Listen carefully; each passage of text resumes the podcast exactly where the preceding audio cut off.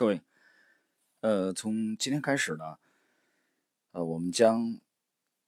录制一个系列的专辑。那么这个专辑的题目呢，啊、呃，我想把它叫做全球顶级交易员。那么其实这个专辑里边涉及到的人物呢，我们在杰西·利弗莫尔《百年美股第一人》这里边已经有之前的许多位啊，其实都应该从属于这个系列啊，比如说九大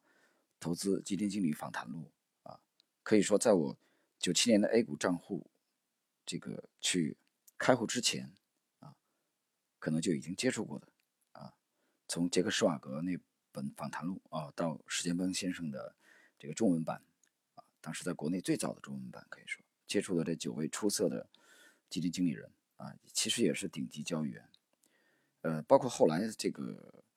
呃，我们在我大概在九九年的时候，在深圳接触到的第一版啊，应该是在国内第一版的，呃，杰西·利弗莫尔的那个大这个作手回忆录啊，但当时自己这个对技术分析啊，可以说是一窍不通，完全是一个初学者啊。九七年三月份才开户嘛，啊，所以还是非常浮躁。那本那本书呢是读不进去的啊，读了读了没十几页，可能就丢下去了。包括杰西·利弗莫尔，从全球宏观对冲的这个角度，啊，这个策略顶级交易的角度，杰西·利弗莫尔是当之无愧的，啊，包括保罗·杜德·琼斯，啊，包括乔治·索罗斯，等等等等。那么，为什么我们还要再去单列的在录制这个专辑呢？其实这里边啊，也是有我早年的这个心愿，就是在接触了这些顶级投资大师的过程中。啊，在我个人成长的经历的过程中，啊，有几位对我的影响至深，啊，就包括我们这个张新专辑啊，全球顶级交易员当中，我们将会涉及到的几位。我举个例子，啊，比如我们今天首先介绍的这位约翰·亨利，啊，对冲基金界顶级的交易员。那么谈到约翰·亨利呢？我第一次接触到他，实际上是在二零零六年的杭州，在零六年的这个年底啊，零七年元旦没有到来之前啊，当时是住在杭州武林路，在这个位置。那么我一位朋友啊，他从这个国外回来，带给我了那么几份这个资料，可以说那是我第一次知道约翰·亨利这个人的存在。那么当时这些资料还是英文的啊，但是由于我的这个这方面啊，金融方面的这个这个词汇啊，词汇量是不够的啊，所以我们当时特别的着急啊，还请了两位朋友来翻译。但我们我还记得当时拿到这个翻译出来的啊中文版的这几页资料的时候啊，我读进去以后呢，呃，自己觉得非常的兴奋，非常兴奋。那么才知道了啊，约翰·亨利这位。对冲基金经理啊，也可以说顶级交易员的辉煌的战绩和他非常出色的这个交易系统体系啊，对我后来的这个影响呢是非常大的啊，这是一位。另外呢，后边我们相关的会陆续的介绍，比如说啊，在零八年到了深圳啊，中融华银啊，去管理一亿人民币的这个投资组合期间啊，我在深圳这个。接触到的这个挑战华尔街这本书，我让我知道了江平啊，在美国华尔街鼎鼎大名的华人顶级交易员江平先生啊。江平呢，他作为早年的雷曼啊，雷曼大家应该还记得啊，在零八年已经倒掉了。他作为做过雷曼和赛克资本的顶级交易员，他进入了全球百名啊，华尔街一个排行榜。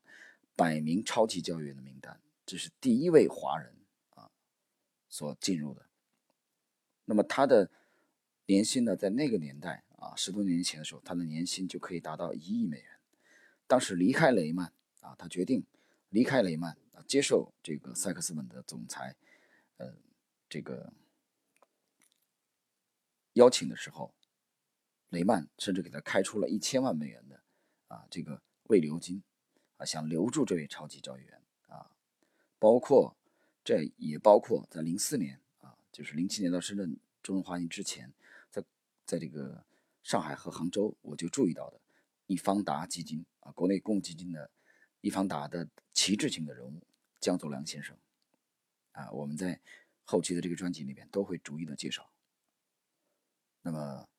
包括美国的这个量化基金的这个模型啊，对冲的先驱者大奖章基金的西蒙斯，包括海归交易的呃这个创始者也是顶级的交易员理查德·丹尼斯等等等等，这些超级交易员我想在我们这个专辑后续的节目当中都会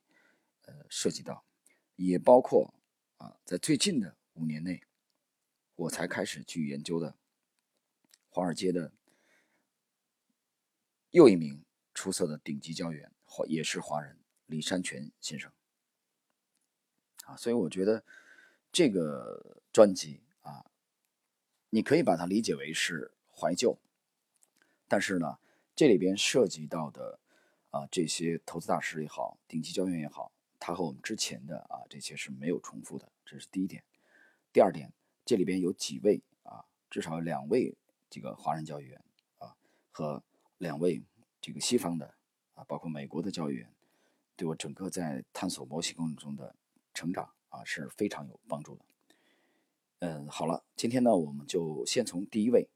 开始。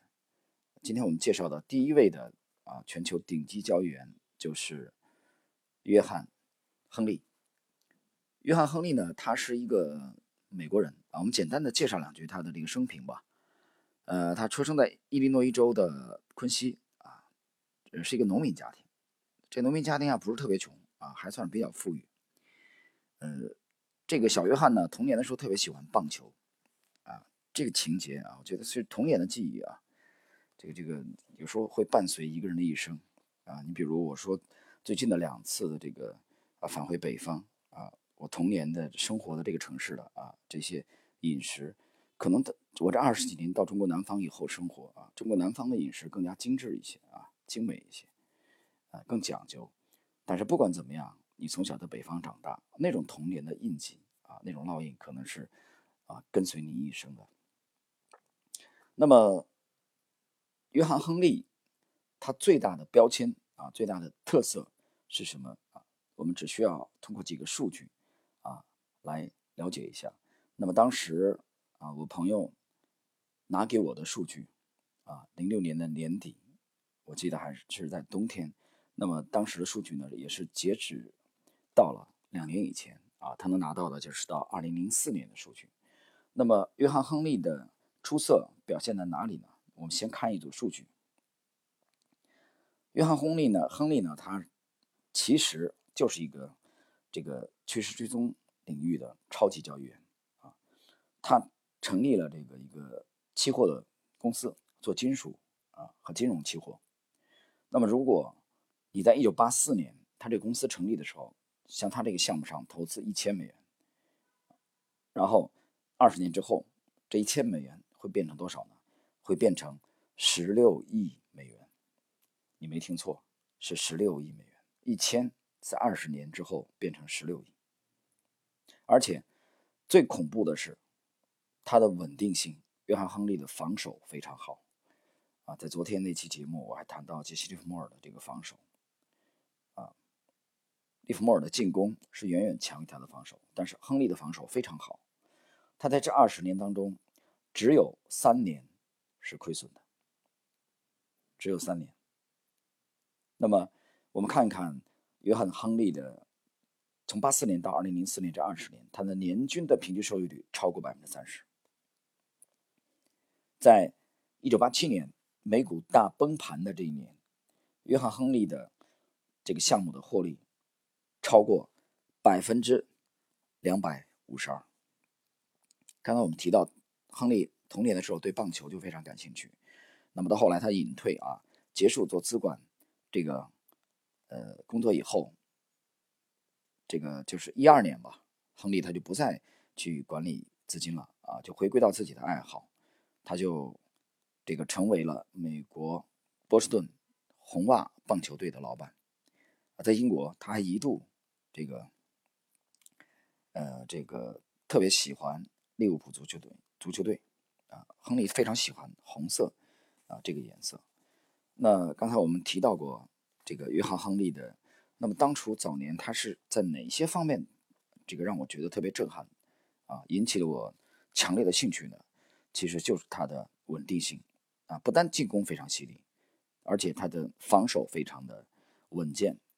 我们看看这组数据啊，当时朋友给我的，我现在这次回家以后整理这个早年的这些书籍资料啊，这个找到了这个这个当时的这个翻译的，现在纸都已经微微的发黄了。一九八四年，约翰·亨利的这个公司成立的时候，他的当年他的收益率是百分之九点九三，一九八五年是二十点六六回报率，八六年六十一点五五，一九八七年啊，令人瞠目结舌的百分之二十五点四二，这一年美股大崩盘，同志们，一九八八年，哎，收益率只有百分之四点零二。呃，我之前其实不止一次讲过了，这个我用果树的大年和小年啊，有一年丰收啊，产量特别特别高以后，那么随后可能产量就会巨减。那么亨利在八七年啊暴赚了百分之两百五十二点四二之后。八八年收益率，呃，回落的大幅度回落到百分之四点零二，但你注意还是净收益，还是正收益，啊，没有亏损。一九八九年百分之三十四点六二，一九九零年八十三点六零，年度收益啊，非常恐怖。一九九一年百分之六十一点八八，一九九二年，约翰亨利公司的第一次年度的亏损出现了，但是亏损幅度并不是很大，负的十点八九。好。一九九三年啊，再度大幅盈利百分之四十六点八五。一九九四年是它的第二个年度亏损，负的五点三二，啊，风控非常好。九五年正收益百分之三十八点五二，九六年二十九点六七，九七年十五点二六，九八年七点二一，九九年这个。第三个年度亏损出现，负的十八点六九，两千年正收益十三点零四，两千零一年七点一五，两千零二年四十五点零五，零三年十九点四一，零四年百分之六点零一正收益，这是我当时能拿到的啊，朋友从美国带回给我又翻译。呃，过来的这个我能看到的约翰亨利公司的这个收益的情况，啊，进攻非常犀利，防守非常稳健。那么作为华尔街顶级的啊这个交易员，约翰亨利取得如此辉煌战绩是结果。那么我当时非常关心的是他的投资风格，他的交易体系。是什么啊？这是我当时最感兴趣的，这对后来啊去完善我的投资理念的过程中啊，包括在中融，呃，中融这个项目启动呢，我们是在零七年的三月才启动，我没记错的话，零七年三月八号啊，和董事长和魏总我们下的飞机，在深圳黄田机场，呃，三八妇女节那天，应该还是一个周六周日，记不清了，反正公司放假那天。你想一想，三月八号才飞到深圳，啊，我们的项目大牛市，轰轰烈烈的大牛市，实际上是从零五年的年底就已经展开了，二零零六年啊都已经涨了一年了牛市。我们零七年的三月八号，我刚刚飞到深圳，啊，我们启动这个账户开始交易啊，起码也是一周到十天以后了，实际上牛市已经走完了，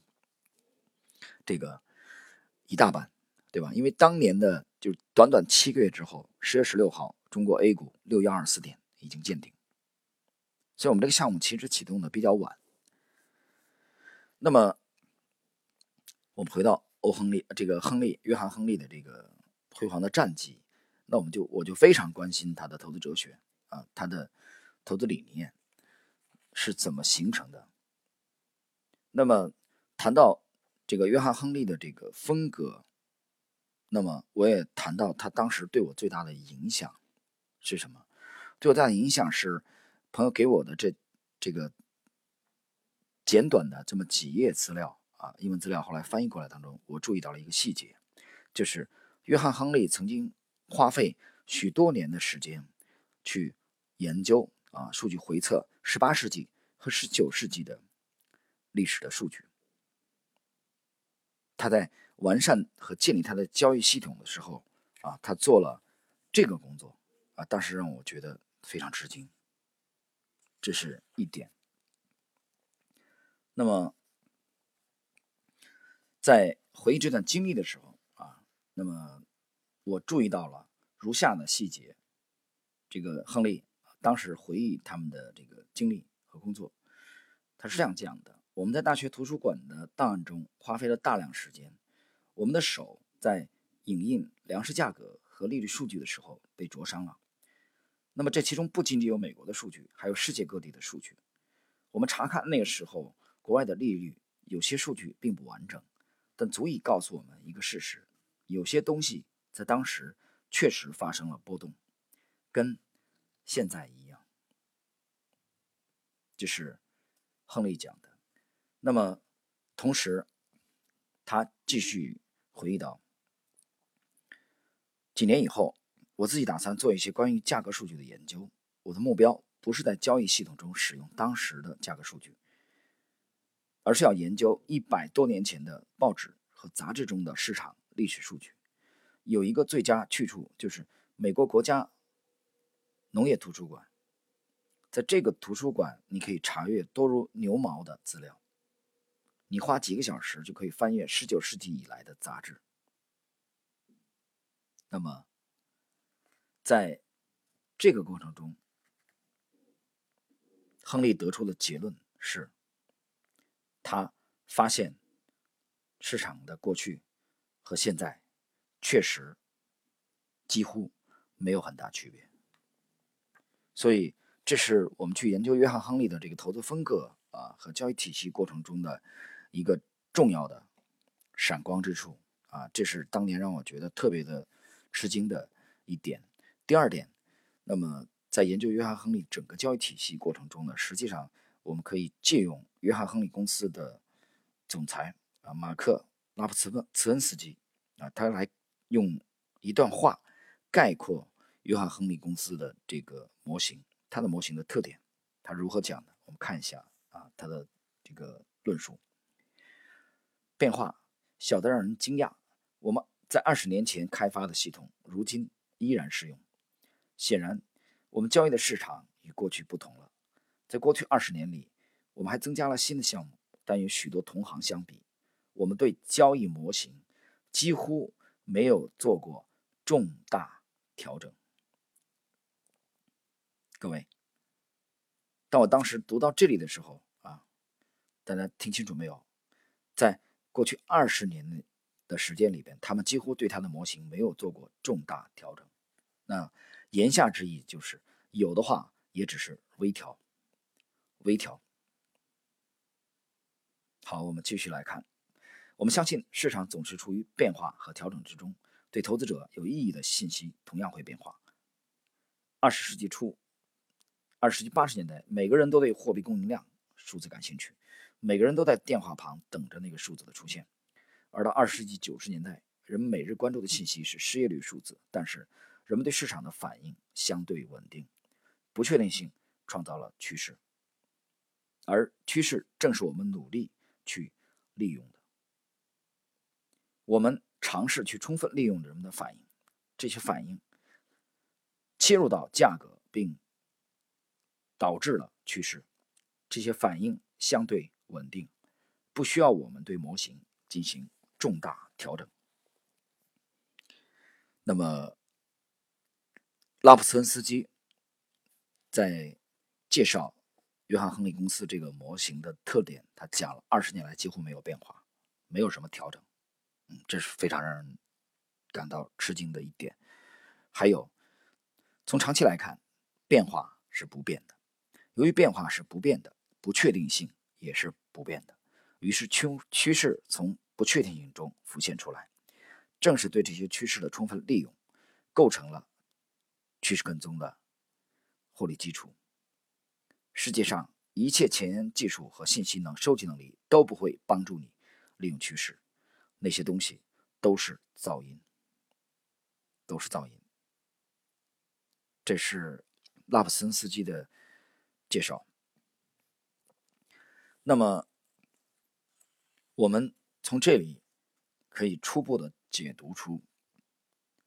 约翰·亨利的交易风格和他模型的最大的特点。那么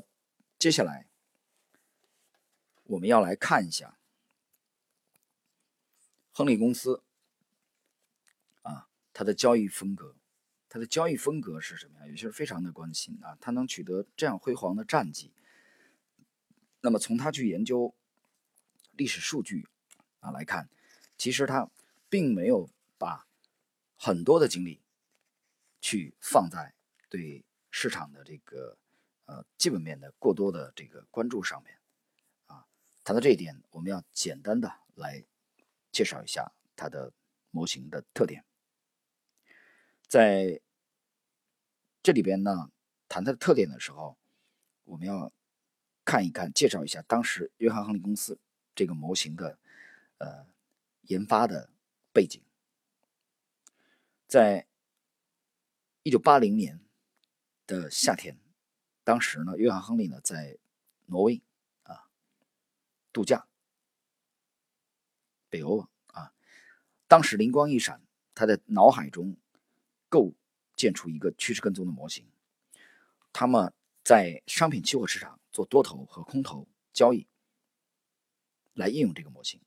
然后在十六年之后，一九九六年的八月份，他接受了《机构投资者》这个杂志的专访。在接受专访的时候，他曾经这样啊向迈克尔·佩尔茨做解释。他说：“我不会说挪威语，所以很无聊，就开始钻研我之前的一些想法。我想看看如何采用一种更机械的方法来进行交易。”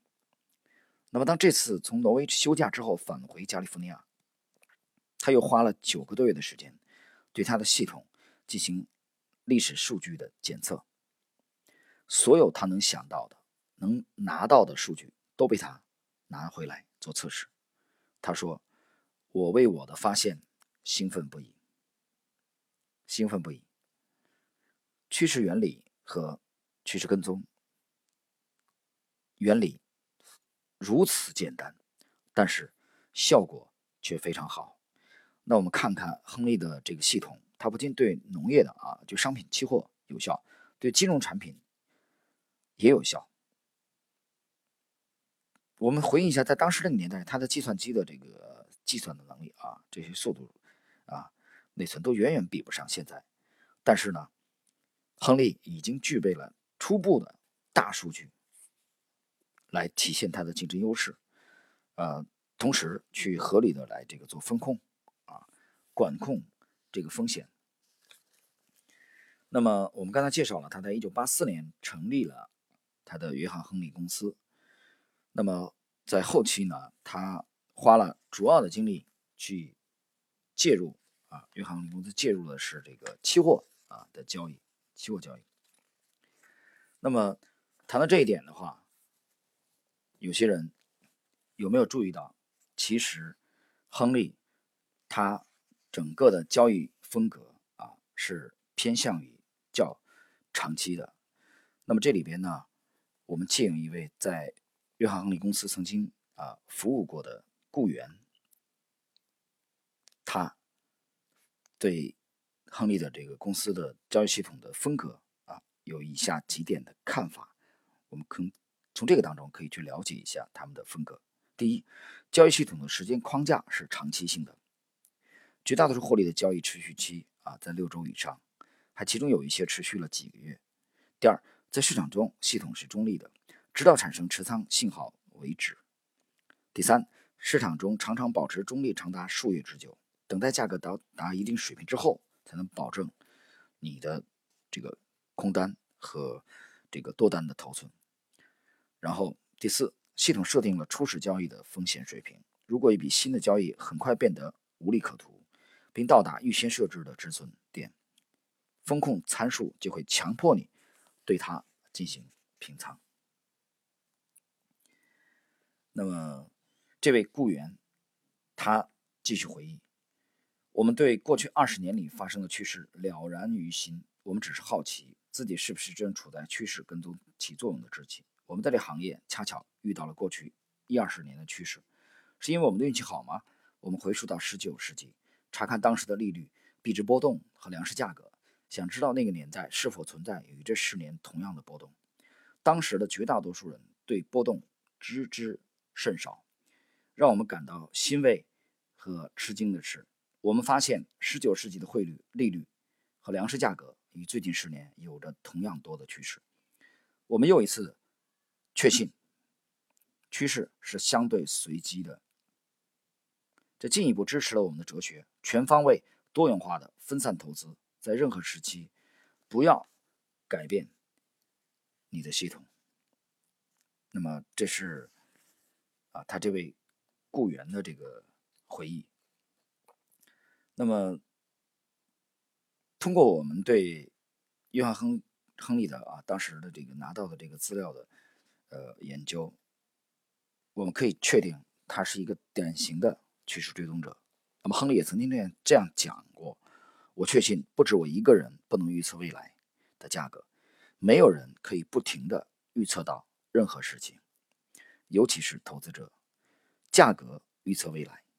而不是投资者。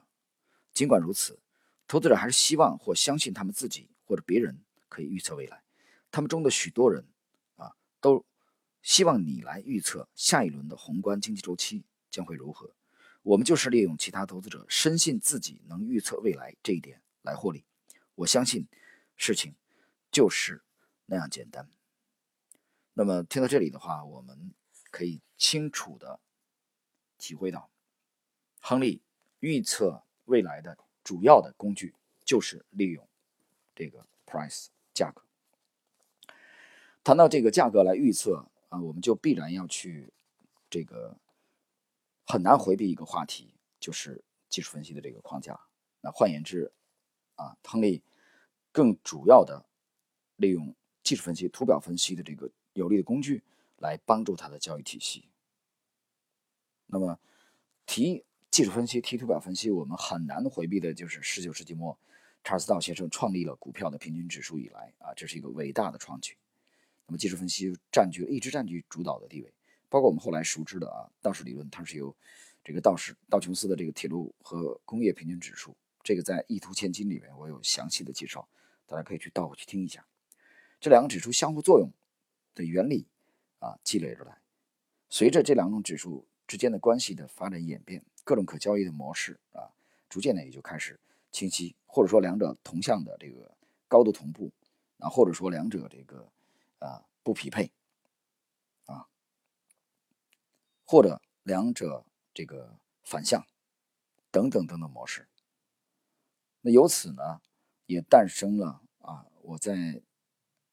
到零一年到上海去拜师啊，接触到的这位高手向我推荐的这部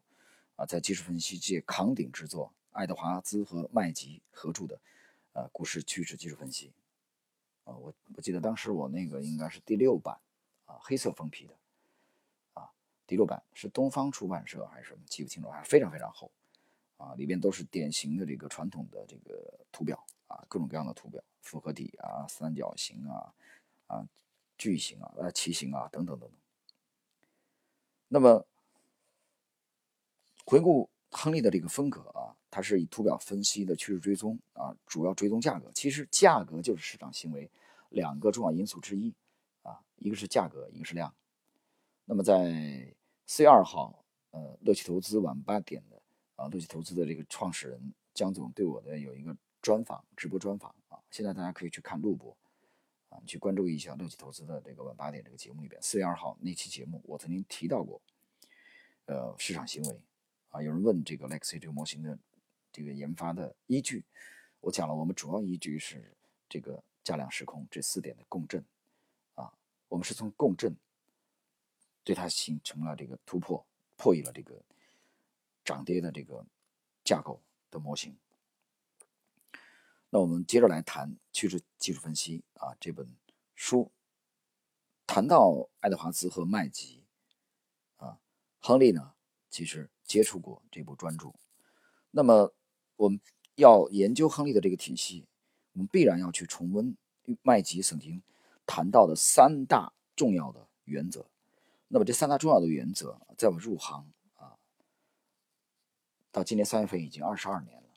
的时候，我觉得到现在包括对以后对我们的指导，包括我们做商品期货交易啊，做货币啊，就做外汇啊，做保证金啊，包括对股票都有同样的帮助。在这里呢，我们愿意再次重温啊这三大原则。第一就是价格啊倾向于以趋势的这个形式来运动。第二，成交量啊验证趋势。第三，趋势一旦确立，往往有它的持续力。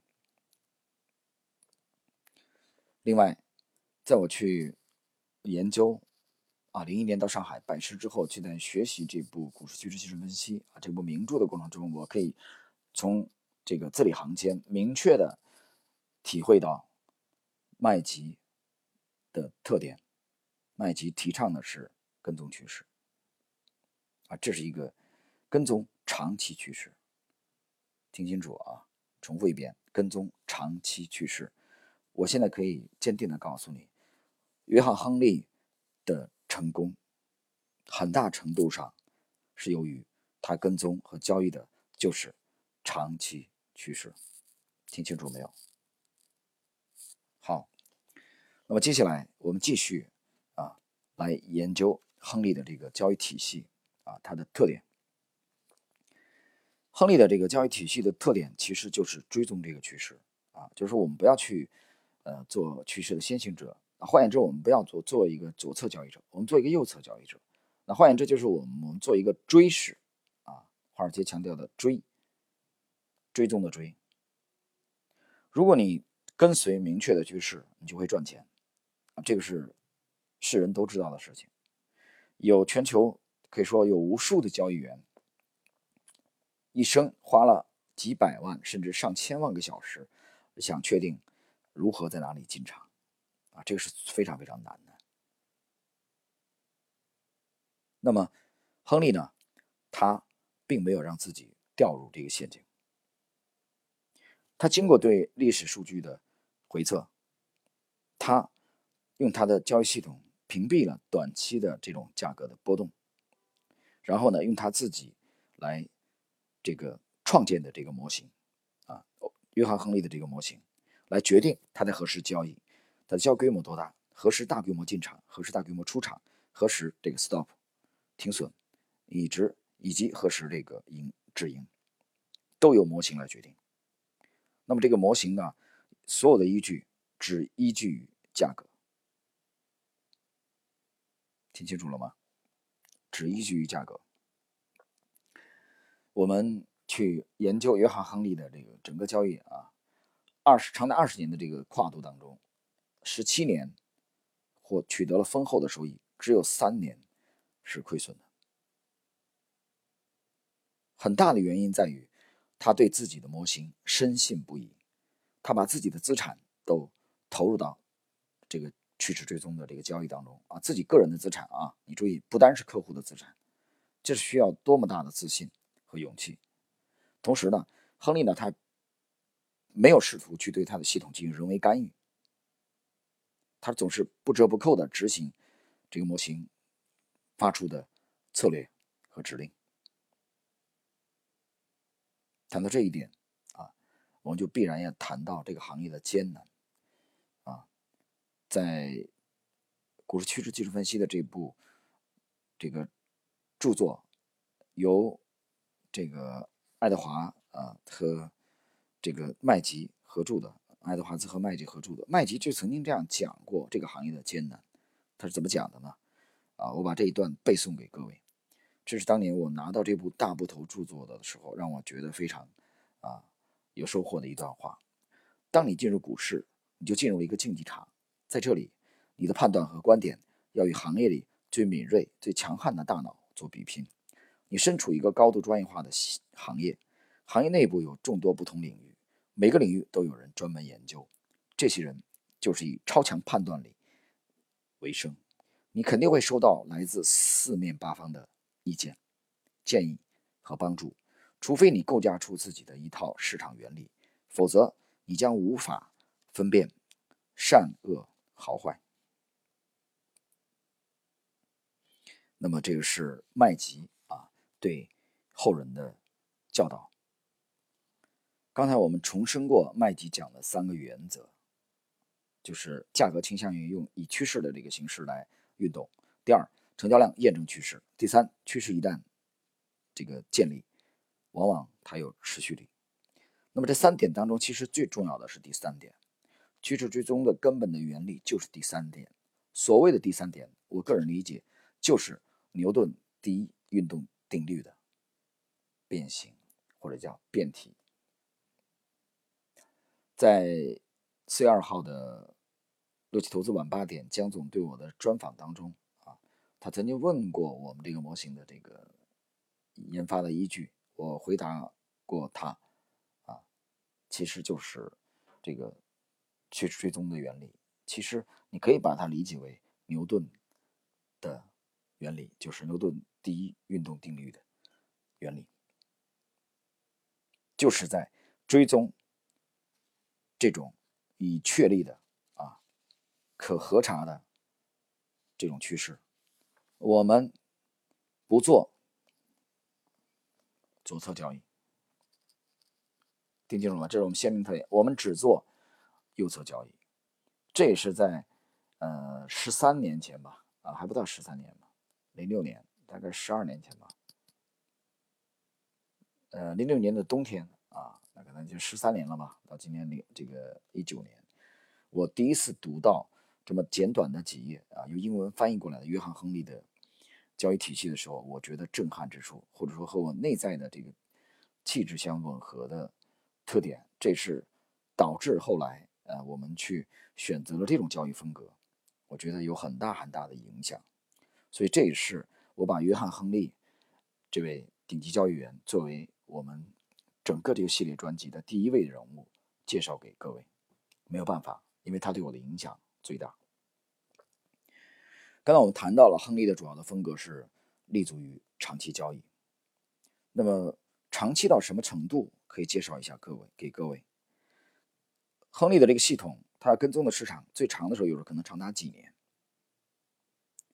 一旦他的系统确立，他在跟踪这个趋势，那么就可能尽可能长时间的去追踪这个趋势。他通过参数的调整啊，把有一些短期的波动呢设定为属于噪音。他是通过系统参数的调整，直到确认这个系统这个显示趋势即将逆转为止。否则亨利的持仓只做一个事儿，就是不动。不动如山。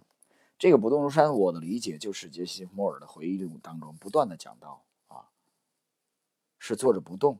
啊，并非我的种种见解让我赚大钱，是我坐着不动让我赚了大钱。这个坐着不动，我把它通俗的翻译为屁股胜过脑袋。但是屁股真的胜过脑袋吗？要看屁股长在谁的脑袋下边。屁股要长在一个具备专业交易体系的啊。一个成熟的交易员的脑袋之下的屁股才能坐得住。一个对交易一窍不通的脑袋支配下的屁股是没有用的。大家体会一下这段话。所以，亨利到对他的风格后来有一个解释啊，这个解释是这样讲的：在对每个市场的趋势方向逆转进行系统确定后，做出机械的不可任意支配的交易决策。那就是说，亨利他的一个最大的特点。另外一个特点，亨利非常喜欢化繁为简啊，这一点最近十年华尔街开始流行这个什么啊，美国极简主义。极简，他怎么描述他的化繁为简？他是这样讲的：我对我的发现十分兴奋，你的趋势和追踪趋势跟踪的理论可以非常简单，而且效果非常好。简单说明它并不是造火箭那样的高深科学，有那么多研究生花费了那么多的时间来研究数学和商业，但实际上交易既可以很简单，也可以很复杂，这一切取决于你自己，你的周边一片嘈杂，只有一个简单原理清晰可辨，一套简单的准则总是很容易遵循。在二十年的时间里，约翰·亨利只追逐这个简单的模型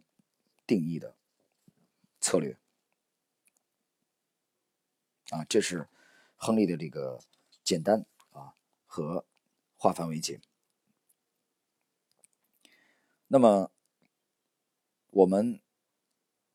学习到这里，我们发现亨利的风格和华尔街当时啊许多的对冲基金的风格有很大的区别。许多的风这个对冲基金的是日内的啊高频的啊高频的日内的这种交易，但是约翰·亨利采用的是完全不同的另辟蹊径、独辟蹊径的走法。我们再来重温一下亨利讲过如下的一段话，他说：当你有了一个真正相信的策略，你就会自律。如果你确信它，自律也就自然而然；如果你不相信它，换句话说，你并没有做足功课，也没有制定出在困难的时候可以依靠的设想方案，那么自律肯定是行不通的。如果你对你现在从事的事情非常有信心，其实自律并不难。这是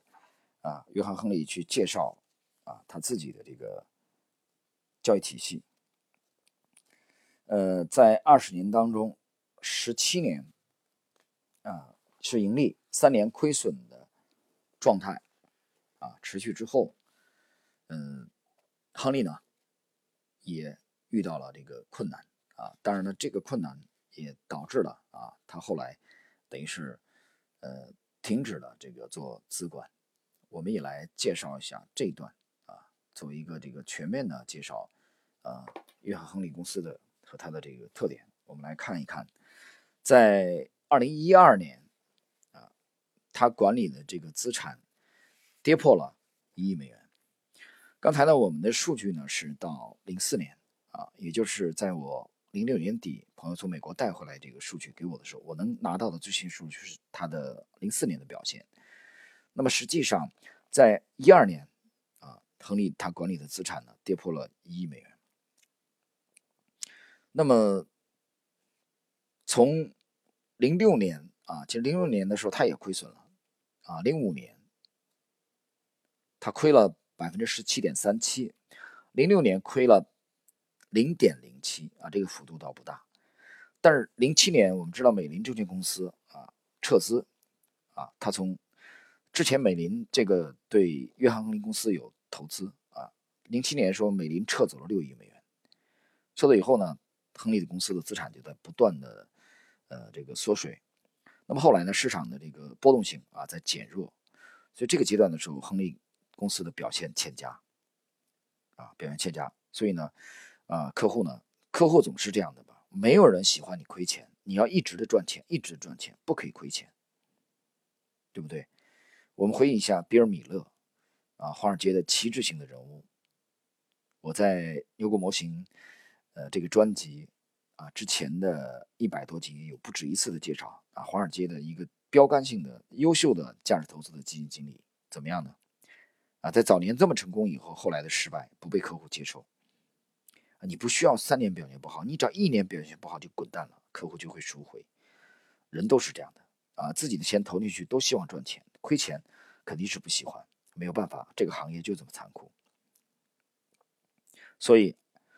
那么亨利呢就后来选择的是啊这个关门停业啊关门停业。那么关门停业之后，亨利他选择离开啊这个资管市场，那么在最终呢，去从事他自己最喜欢的这个体育啊，比如棒球啊这个行业。但是我们去研究亨利的呃这一期的末尾啊，我想去重温一下啊，亨利在零五年的三月份啊，零五年三月份。他曾经对《盈利与亏损》这个杂志表达过自己的理念。这个理念呢，其实我们不能把它狭义的理解为是投资理念啊，其实是一个广义的啊。他对这个生活、对体育、对金融，他这样用这个理念来阐述自己的爱好啊。他讲，第一，一个人必须有自己有效的人生理念；第二，交易没有诀窍啊，这点我觉得他非常谦虚啊，其实是有诀窍的，怎么可能没有诀窍？他的系统到现在没有公布啊。你去看大奖章的这个西蒙斯的系统公布吗？都不会公布的，至少不会公开的对大众公布啊，所以他很谦虚。第三，自律比天赋更重要啊，大师强调自律，自律。第四，坚持比天赋更重要，坚持。这个坚持呢，我个人理解，你不能把它狭义的理解为只是专注啊，专注是必须的，在这个行业生存是必须的。这个坚持其实我理解是广义的，它包含着对你交易系统、交易理念的坚持。我举个例子啊，在零七年啊，这个一七年大盘股疯涨的时候，可能有一些这个模型是追踪小盘股的，它的表现不好的时候，你能不能做到坚持？能不能？说能，太轻易了，很难，其实很难啊。我再举个例子，在九九年、两千年网络股暴涨的时候，巴菲特手中拿了一大批价值型的股票。对他就是煎熬，那个时候你能不能坚持？他能不能坚持？他坚持了，他没有去这个赶时髦，追踪这些热门的股票，追踪这些科技股，他错过了当时的暴涨的机会。这是一种什么样的定力？但是你记住，两千年之后网络股崩盘以后，暴跌之后，巴菲特持仓的这些股票没有，也没有受任何的损失，听懂了吗？所以你说一个这个模型、一个策略可以把全世界的钱全部都赚到手，比如这个日内的高频的钱也可以赚，跟踪长期的几年的钱也可以赚，可能吗？你觉得可能吗？这不就等于把全世界的美女全部都请回家吗？请回家的结果是什么呢？请回家的结果是你精尽而亡啊！我经常举例子，中国的皇帝后宫佳丽三千，爽吧？非常爽。爽的结果是什么啊？爽的结果是中国皇帝的平均寿寿命啊，五十岁都不到，应该这大概三四十岁吧。啊，乾隆算一个高寿的，八十九；武则天可能八十五，算高寿的。啊，慈禧活了七十五吧，也算高寿。但是皇帝这个行业啊，这个工种是一个高危的工种。但是男性的皇帝来说，啊，后宫佳丽太多，是导致过早的离开他的国民的一个非常重要的原因。为什么？因为你不自律。好，我们看这个第五点，业绩比能力更重要。第六点，创造价值的能力比其他任何能力或创造力都重要。第七，要不断思考寻求创造价值的方法。其实第七点，约翰·亨利向我们强调的就是提升自己，不断的进取。不断的进取，这是亨利啊给我们的这启示。这位顶级的呃交易员，那么亨利在淡出资管行业之后啊，他他旗下的这个丰威集团在二零一零年十月份买下了他心爱的英国利物浦足球队啊，利物浦足球队在一三年到一四赛季，利物浦呢在英超联赛的冠军决赛当中啊，非常可惜的败给了曼城队啊，没有夺冠，没有夺冠。那么现在在英国啊，在利物浦，约翰·亨利已经是一个啊家喻户晓的人物。他在零二年买下了波士顿红袜这个棒球队啊，圆了他童年的梦想。然后呢，后来入主了这个利物浦，所以他把他的后半生呢献给了他童年时候就热爱的体育事业。好了，朋友们，今天呢我们全球顶级交易员的这个系列专辑的第一集的人物约翰·亨利的这个专辑的介绍啊，就到这里，希望能给大家呢的交易啊带来一定的启发啊。这里边我讲了，我们后续呢会陆陆续续的、不定期的啊来介绍，在我成长的过程中对我影响至深的几位，包括华尔街的华人的顶级交易员江平先生啊，雷曼和赛克资本的顶级交易员，中国易方达基金的旗帜性的人物江作良先生啊，和这几年啊五年之内我关注到的李山泉先生，华尔街的华人的旗帜人物啊，包括大讲堂的西蒙斯等等等等。我想这其中我还想放进来一位呃非常另类的超级交易员，这位就是这个十五五年授衔的时候十位大将的第一位啊，屈尊没有被评上元帅的粟裕将军啊。有人觉得很奇怪啊，粟裕也能进入这个行列？对，在我的书房当中啊，除了历史类的书籍当中最多之外，我想研究单一人物的最多的就是关于粟裕啊。后期我想有机会的话，把我这些年研究粟裕将军的心得啊，粟裕的这个辉煌的战绩啊，和对我们交易的啊职业的交易的影响啊，我想也一并放在这张专辑里边，希望大家可以进一步的去关注。好了，我们今天呢就到这里，谢谢各位。在呃后续请大家关注我们第二集的内容。